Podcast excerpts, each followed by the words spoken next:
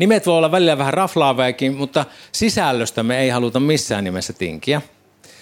No tästä sarjan nimestä kenties tulee jollekin helposti tämmöinen mieleyhteen kuin Big Brother tosi televisio formaatti. Siinä Big Brotherissa on yleensä 12 kilpailijaa. Ne asuu 14 viikon ajan muuta maailmalta eristetyssä talossa. Ja sitten näiden kilpailijoiden elämää seurataan siellä 24 kautta 7. Ja sitten sitä kuvaa välitetään sieltä uteliaille maksaville katsojille koko ajan. Ja sitten osa sitä materiaalista TV-kanavan seuraajille. Eli siis ihan sairasta touhua. ihan sairasta. Eli tässä voi olla niin kuin varmasti mielessä, mutta meilläpä tämä seurakunta ei ole mikään BB-talo, eli Big Brother-talo, vaan tämä on PPB-talo. Eli yksi P erottaa meidät väkevästi tuosta kyseisestä talosta. No mistä nuo kolme p sitten tulee? Eli ne tulee sanoista believe, uskoa, belong, kuulua ja behave, käyttäytyä kunnolla, olla siivosti. ja äh, hebrealaiskirja 11.6 sanoo näin, että mutta ilman uskoa on mahdoton olla otollinen, sillä sen, joka Jumalan tykö tulee, täytyy uskoa, että Jumala on ja että hän palkitsee ne, jotka häntä etsivät. Eli believe, uskoa. Eli ensinnäkin tulee olla henkilökohtainen usko Kristukseen, jotta sä voit olla Jumalan seurakunnan jäsen. Belong, kuulua. Toiseksi kun sulla on usko Jeesukseen Kristukseen, niin sä kuulut myös hänen ruumiisensa. Olet osa olemassa olevaa universaalia Kristuksen ruumista, johon kaikki maailman uskovat kuuluu. Mutta sitten on olemassa myös paikallisseurakunta, johon on tärkeä kuulua. Ja Risto jo kertoo minkä takia. Mua ei tarvitse avata sitä oikeastaan. Mutta on tärkeää antautua yhteyteen, kasvuun, paiminuuteen, ohjattavaksi, opetettavaksi, ruokittavaksi niin sanotusti. Paikallisseurakunta on paikka, jossa sitoudutaan toisiin uskoviin yhteiseen päämäärään. Ja Kristus ruumiina me ollaan myös osana siitä elämän voimasta, mikä siinä ruumiissa virtaa. Se on enemmän kuin osiensa summa, Kristusruumis, seurakunta. No sitten on behave, käyttäytyä kunnolla, olla siivosti. Eli kolmanneksi sitoutuminen seurakuntaan ja sen ihmisiin, se ohjaa väistämättä meidät kasvun tielle, kasvuhaasteen eteen. Ja kasvuhaaste tulee siitä, että miten me suhtaudutaan toisiimme seurakunnassa. Meitä kutsutaan käyttäytymään siivosti ja kunnolla. Ja tämän päivän opetuksen nimi on Elää hengessä. Ja Jumalan pyhän hengen voimassa eläminen, se on välttämätöntä, jotta me voitaisiin käyttäytyä kunnolla ja siivosti Jumalan tahdon mukaisesti. Tähän alkuun mä kerron menneisyydestäni. On sanonta, että paha pappi puhuu vaan itsestään, mutta mussa on sitten sen verran sitä pahuutta, mutta mä kuitenkin jaan sitä. Ei jatkuvasti. Mä en tiedä, onko nyt tullut liikaa, mutta sanokaa sitten seuraavalla kerralla, että nyt riittää. Mutta joo, 13-vuotiaana rukoilin niin sanotusti syntisen rukoiksen helvetin pelossa. Ja siitä mun matkani alkoi pelokkaana Jeesuksen seuraajana. Ensimmäiset vuodet usko, uskossa, niin ne oli mulle semmoista aika kovasti suorittamista. Ja mun elämäni suunta kyllä muuttu jossain määrin. Toki 13-vuotiaana en, en ollut mitenkään syvällä maailmassa tai sellaisessa maailmallisessa elämässä, että siinä mielessä ei ulkoisesti varmaan hirveitä asioita siinä tapahtunut. Joka tapauksessa, vaikka se muuttui, niin mulla oli kuitenkin semmoista kituliasta se uskon elämä. Monta vuotta. Eli itse en muista niitä kovin yltäkylläisinä, niitä aikoja. Mä häpeisin Jeesuksesta, puhumista, uskosta osattomille. Mä olin kyllä aktiivinen seurakunnan jäsen – Mä olin pitänyt lasten kerhoa useamman vuoden ajan. Ekosen Ellin Aisa parina, muistelen häntä tosi sydämellisesti ja lämmöllä. Semmoinen lapsityön veteraani elää edelleen. Siunaa häntä. No sitten kesäisin meidän seurakunnan paikalliset uskovat järjesti telttakokouksia meidän paikkakunnalla.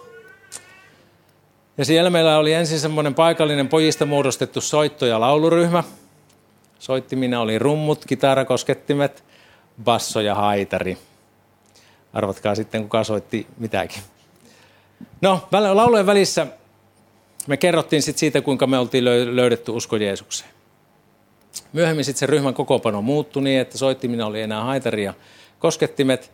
Ja sitten me saatiin siihen ryhmään vahvistuksen semmoinen tuore aviopari, sitten sekä tämän avioparin vaimon sisko, jonka nimi oli Virpi.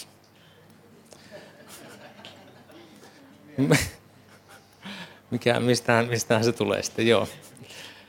No mä liityin sitten nuorisokuoroon reilu 20-vuotiaana. Mä olin hyvinkin uskonnollinen. Samaan aikaan mä olin kiinni itse tyydytyksessä, itse tyydytyksen kierteessä. Mä hain siitä lohdutusta, sisältöä elämääni. Ja sama kaava toistui viikosta toiseen. Vakaa päätös olla lankeamatta syntiin, synni houkutus, himo syttyy, himo tulee raskaaksi, teko, syyllisyys, synnin tunnustus, vakaa päätös olla lankeamatta syntiin, synnin houkutus, himon syttyminen, himo tulee raskaaksi, teko, synnin tunnustus, päätös, etten muuten sitten enää koskaan ja niin edelleen. Tämä jatkuu jatkuvasti. Eli tämä oli tavallaan ikään kuin se salassa oleva minä, jota mä häpesin ihan hirvittävästi. No sitten lauluryhmässä mä tutustuin paremmin Virpiin ja me alettiin seurustelemaan. Ja ihan jo ensimmäisistä päivistä alkaen mä, hänen uskoelämänsä puhutteli mua. Hän halusi kovasti elää Jumalan tahdossa. Itsestäni mä en ollut ihan niin varma. Mutta seuraavassa mä käytän kielikuvia. Noissa vaiheissa mä koen, että mä olin antanut sydämeni huoneesta vain muutaman huoneen Jeesukselle. Ja sitten niistä osaan niistä huoneista avaimista mä pidin visusti itselläni. Ja sitten mä koin niissä vaiheissa, että Jeesus kutsui lempeästi luovuttamaan jokaisen huoneen hänelle. Ja sitten oli yksi eräs maanantai-ilta, kun mä olin yksin kotona, niin, niin mä sain tehdä sen luovutuksen. Siinä rukoilin, että Jeesus, mä annan sulle kaikki. siitä hetkestä mun sisimpääni laskeutui semmoinen syvä rauha, mitä sillä ei koskaan oikein ollut ollut. Siitä vajaan viikon päästä, seuraavana lauantai-iltana, ne oli hengellisessä kokouksessa. Ja siinä tilaisuudessa oli mukana laulamassa nuorisokuoro, jossa siis itse myös lauloin. Ja sen viimeisen laulu aikana mun kohdalla taivas aukeni. Mä koin, kuinka Jumalan läsnäolo ja rakkaus ympäröitsi mut täysin, todella voimakkaasti. Jumalan läsnäolon tunto oli hyvin todellinen. Todellisempi kuin siinä vieressä istuvien ihmisten ole olo. Ja musta tuntui, että mä en olisi kestänyt yhtään enempää enää sitä Jumalan rakkauden määrää. Tuntuu, että mä hajoon siinä. Se on jotain niin mielettömän ihanaa, valtavaa, mahtavaa. Mä saan kokea sitä niin ylivuotavasti. Mä olin koko ikään yrittänyt ansaita sitä. Ja nyt Jumala vuodatti sen rakkautensa niin ylivuotosta, mä koin sen. Mä itkin, mä nauroin. Mä täytyy valtavalla ilolla rakkaudella. Ne oli varmaan ulospäin ihan kuin juovuksissa, ihan sekaisin. Virpi ehkä muistaa sen paremmin vielä. Ja seuraavat päivät mä kulin tukevasti jalat irti maasta. Ja sillä kokemuksella, sillä oli syvä vaikutus siihen, että mä halusin seurata Herraa, makso mitä makso. Jos mä mietin sen kokemuksen hedelmä, oli se, se hedelmä oli se, että se oli siis hyvä. Se johti aitoon parannukseen mun elämässä. Synnin hylkäämiseen. Heti sinä samana iltana mä kerroin Virpille tästä itse tyydytyksestä esimerkiksi. Tämä en koskaan kehannut kertoa kellekään. Ja myös samaan tien mä sain vapautuksen siitä. Oli väärin tehtyjä asioita mun elämässä. Mä sain sopia ne, mä sain hoitaa ne asiat. Ja mun sisimpäni valtasi halu rukoilla ja etsiä Jumalaa. Joka aamu ennen töihin lähtöä mä rukoilin polvillani sängyn vieressä tunnin verran. Ruin paljon raamattua, rukoilin. Mä aloin kertoa läheisilleni Jeesuksesta, niille ihmisille, jotka siinä mun lähellä eli. Mä pääsin maistamaan, mitä on elää pyöhengen vaikutuksessa ja läsnäolossa. Mä pääsin maistamaan sitä, mitä se on. No pikkuhiljaa siinä kävi niin, että se suorittaja mun sisällä nosti päätään. Ja mä ajattelin, että tiettyjä asioita tekemällä minä voin säilyttää tämän voitelun, tämän pyhän voiman. Ja se oli aika iso virhe. Siitähän se meni taas siihen suorittamiseen. Mä putosin taas siihen samaan ojaan. No sitten noina aikoina mä saan opetusta Johanneksen evankeliumin 15. luvusta. Ja siinä Jeesus puhuu viikuna puusta, siitä kuinka me ollaan osana tuota viikunapuuta. Mä itse asiassa ens, ensi kerralla palaan siihen, siihen opetuksessa. Sitten niihin aikoihin mä saamme roomalaiskirjan kuudennesta luvusta opetusta. Siihenkin palaan ensi kerralla. Mä muistan, kuinka se raamatuopettaja silloin kertoi siitä, että siinä kuudennessa luvussa, että siinä on voitollisen hengellisen elämän salaisuus. Ja hän tarkoitti voitollisella hengellisellä elämällä Jumalan mielenmukaista elämää ja valintoja. No nyt tämän tämänkertaisen opetuksen nimi on Elä hengessä. Ja juuri hengessä eläminen johtaa Jumalan mielenmukaiseen elämään. Mikä on se voitollisen hengellisen elämän salaisuus sitten? Mä luen roomalaiskirjan viidennen luvun lopusta. Laki kuitenkin tuli väliin, jotta rikkomus tulisi suureksi. Mutta missä synti on tullut suureksi, siellä on armo tullut ylenpalttiseksi.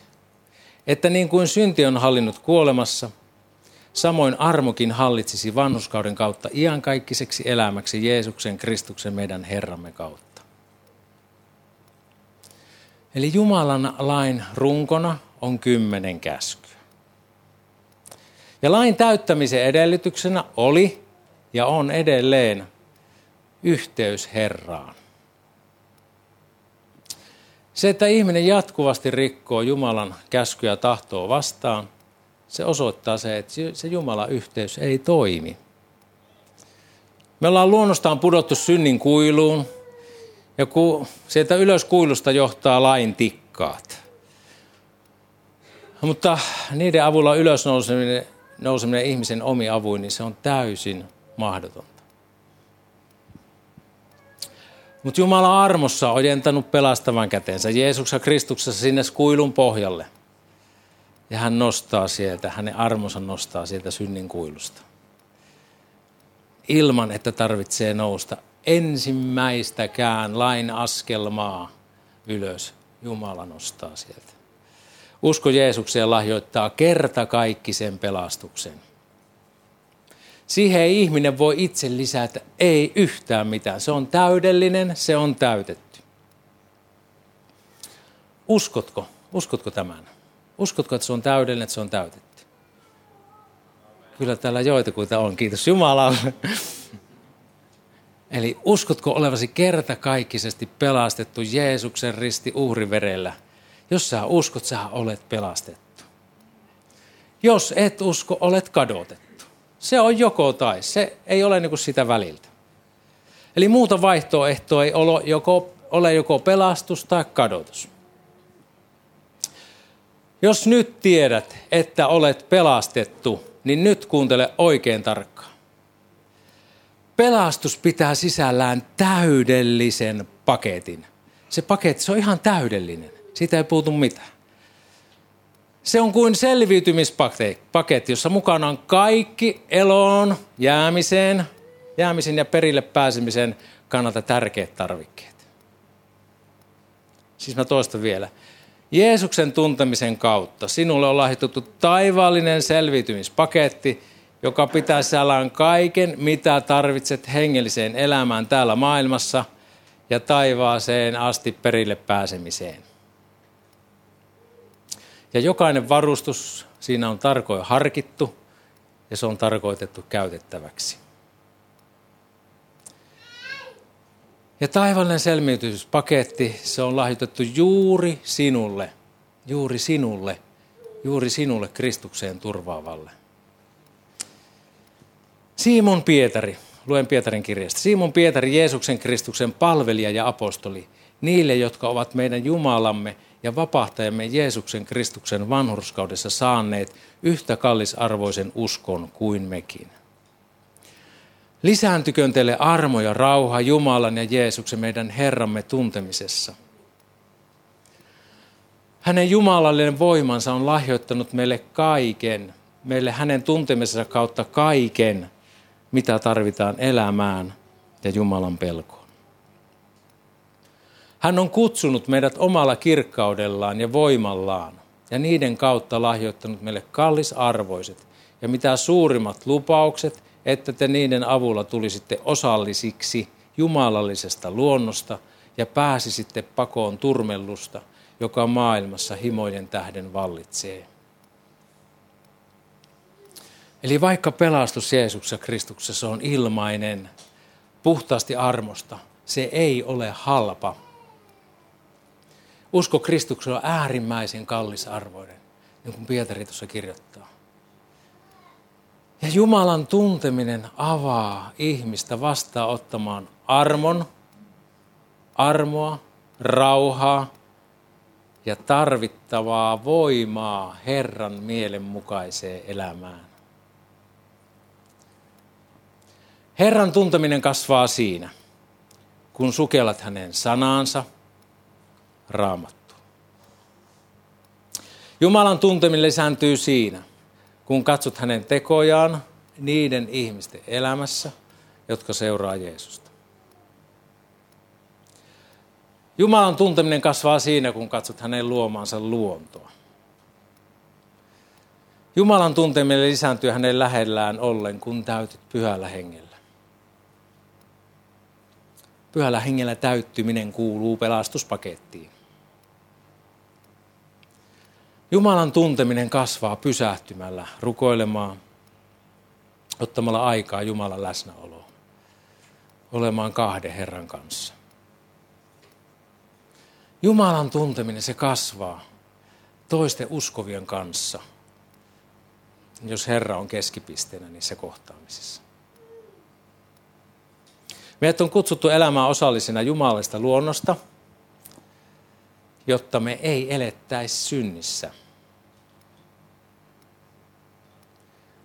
Ja Jumala pyhittää ja muovaa meitä, että me oltaisiin sopusoinnussa hänen tahtonsa kanssa. Efesolaiskirje puhuu kutsumuksen arvon mukaisesta elämästä.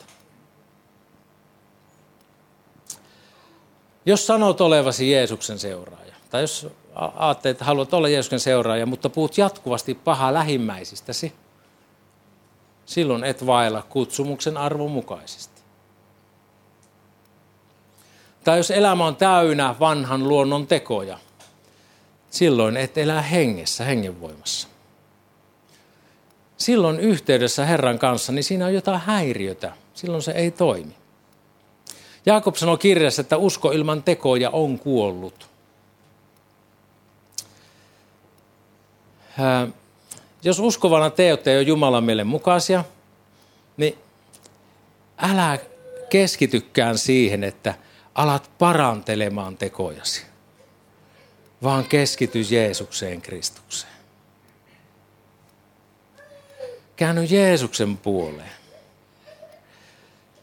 Käänny omasta itsestäsi, käänny omasta tottelemattomuudestasi ja omista ponnisteluista Jeesukseen päin. Se tarkoittaa mielenmuutosta, parannusta, täyskäännöstä omasta tahdosta Jumalan tahtoon. Jeesus on ulko, usko alkaja ja täyttäjä. Jeesus on elämässä voima. Elää lähellä Jeesusta. Jeesus on Jumala, Jeesus on persona. Jeesus on elämä antaja, Jeesus on elämä ylläpitäjä. Hän on hengellisen elämän antaja ja sen ylläpitäjä. Hengitä hänessä, elää Kristuksessa. Kun elät Kristuksessa, elät pyhässä hengessä. Ja kun elät pyhässä hengessä, niin olet Kristuksessa. Tämä opetuksen kehotus, että elää hengessä. Et voi elää hengessä, jos et elä lähellä Kristusta. Pyhä henki on Kristuksen henki. Pyhä henki kirkastaa Kristusta. Ihan niin kuin Jeesus sanoo. Mutta kun hän tulee, totuuden henki, johdattaa hän teidät kaikkeen totuuteen. Sillä se, mitä hän puhuu, ei ole hänestä itsestään, vaan minkä hän kuulee, sen hän puhuu, ja tulevaiset hän teille julistaa. Hän on minut kirkastava, sillä hän ottaa minun omastani ja julistaa teille. Kaikki, mitä isällä on, on minun. Sen tähden minä sanon, että hän ottaa minun omastani ja julistaa teille. Jeesus vaikuttaa sinussa tahtomisen ja tekemisen. Hän tekee sen pyhän hengen voiman kautta. Välillä käy vaan niin, että ihminen niin kuin ikään kuin tyytyy siihen, että kunhan minä olen pelastettu. No sehän on tosi tärkeää ja arvokasta. Ja muu ensimmäinen motiivini oli puhtaasti se, että, että, että kunhan mä pelastan nahkani helvetistä.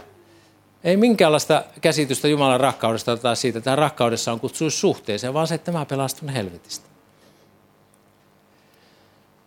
Jeesuksen ja isän tunteminen tuli mulle vasta myöhemmin. Ja kyllähän Jumala näki mun sydämen, tiesi sen, että mä oon niin rikki, että mä pystyn oikein lähestymään häntä niin kuin oikeilla motiiveilla. Hyvä niinkin. Kuitenkin sisimmässä oli se halu kääntyä hänen puoleensa. Ja mä tiedän, että minä olen saanut kasvaa Jumalan tuntemisessa, vaikka musta ei vielä valmista ole tullutkaan. Ja kiitos siitä Jumalalle. Se on hänen armoonsa, se on hänen lahjaansa. Jos oma motiivisi uskovana on se, että pelastan nahkani, niin silloin vielä on paljon kasvamisen varaa. Ei sitä tarkoita sitä, että mä haluaisin tyrmätä syö, että oletpas nyt huono. Vaan enemmänkin se osoittaa sitä, että sä voit kasvaa Jumalan armossa ja hänen tuntemisessaan. Kasvamisen vara on siitä, että tuntee hänet Herrana ja vapahtajana.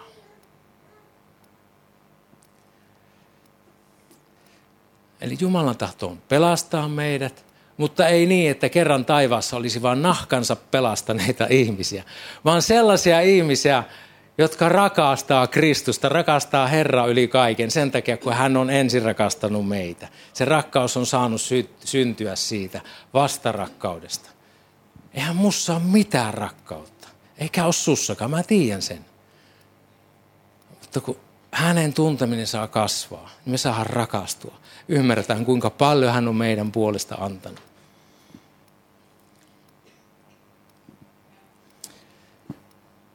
Eli, että taivas kerran täyttyy niistä ihmisistä. Ja jo tässä ajassa, jotka rakkaudesta häneen tahtovat täyttää hänen tahtonsa. Ei ansaitakseen tai pelastaakseen nahkaansa, vaan rakkaudesta häneen.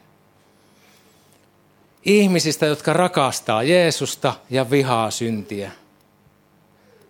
Se on mahdollista, että voi vihata syntiä, koska rakastaa niin paljon Jeesusta ei halua tehdä enää sitä. Tietää, että ei siinä ole mitään hyvää. Ja Jumalan tahtoon pelastaa vielä lisää ihmisiä. Ja hän tekee sen meidän ihmisten kautta. Nyt kysymys. Onko täällä tänään yhtäkään ihmistä, joka on tullut tuntemaan Jeesuksen täysin ilman toisen ihmisen vaikutusta? Nyt käsi ylös, mä haluan nähdä sinut.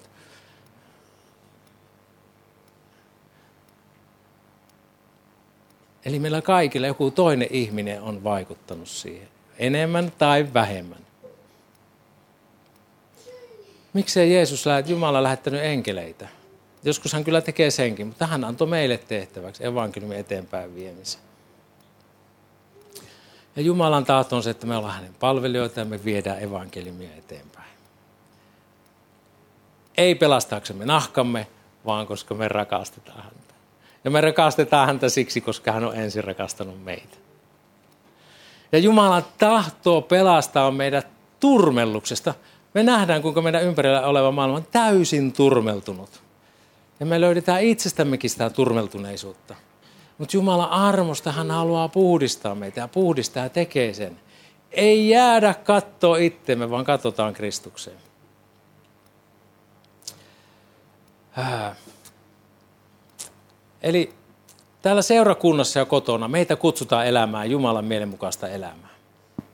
Ja tämä keskinäinen kanssakäyminen, No ehkä täällä, täällä käy täällä tilaisuudessa, niin täällä pärjää jo aika, aika, aika helpolla pääsee.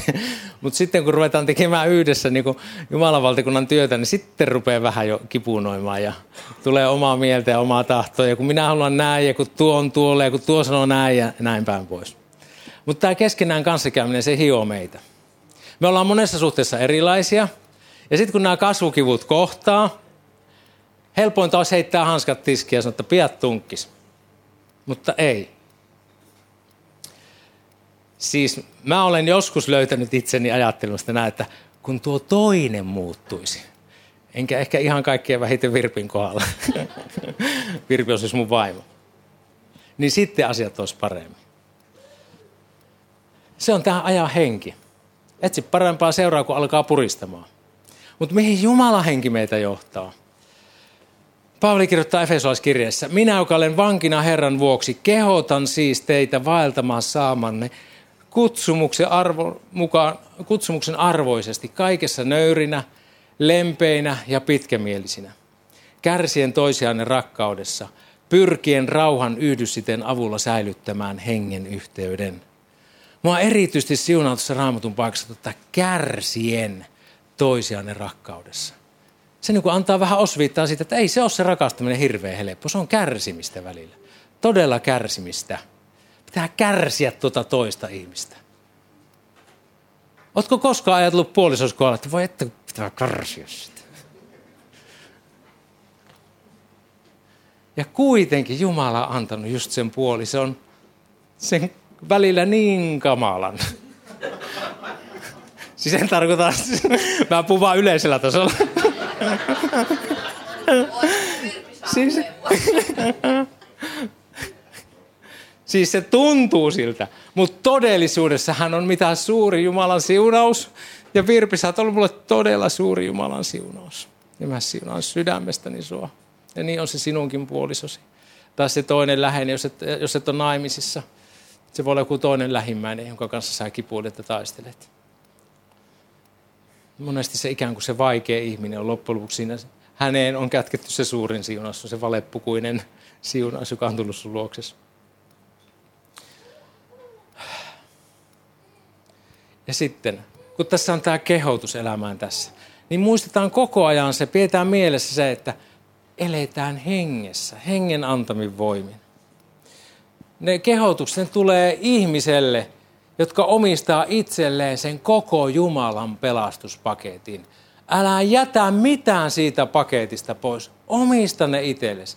Ei sen tähden, että sä ansaitsisit sen, vaan sen takia, että Jeesus on ansainnut sen sinulle. Sinä olet arvostettu, sinä olet rakastettu, sä olet Jumalan rakas. Sulle kuuluu kaikki pyhängen, pyhängen voima, armolahjat, mitkä pyhä henki jakaa, sinä saat omistaa ne itsellesi Jeesuksen täytetyn työ ja veren kautta. Se on vaan niin. Ilman mitään ansioita. Jeesuksen seuraaminen se on elämänmittainen vaellus. Jeesuksen seuraaminen on kutsumus elää nöyränä. Jeesuksen seuraaminen on kutsumus elää lempeänä. Jeesuksen seuraaminen on kutsumus elää pitkämielisenä.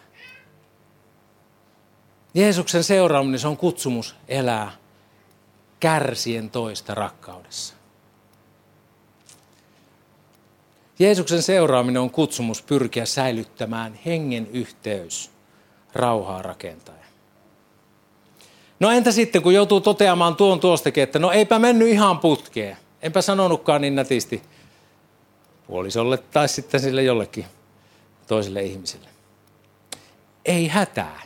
Sä voit palata tuohon kutsumukseen. Se voi aina palata uudestaan uudestaan. Se on koko ajan voimassa. Mä ajattelin, että se on vähän sama asia kuin jos mä lähden patikoimaan. Ja mulla on selvä päämäärä, ja kuitenkin jossain kohtaa mä huomaan, että hei, mä valitsinkin tuossa kohtaa väärän polun. No mitä mä teen? Istun maahan, rupeaa voivottelemaan, istun siinä päiväkausta. Voi, voi, voi, voi, voi, voi minua, voi minua onnetonta. Miten menin harhaan ja kun ei minusta ole tähän. Enhän mä nyt niin tee. Ei mutta kuin hei, otetaan uusi suuntima ja lähdetään uudestaan sitä päämäärää kohti. Oletko huomannut omassa elämästä herkästi käy niin, että ikään kuin jää voivottelemaan. Pitää ainakin voivotella kaksi, kolme, neljä vuorokautta. Niin sitten, mutta elää ota sitä ajanjaksoa elämässä, vaan käänny heti Jeesuksen puoleen, heti, heti.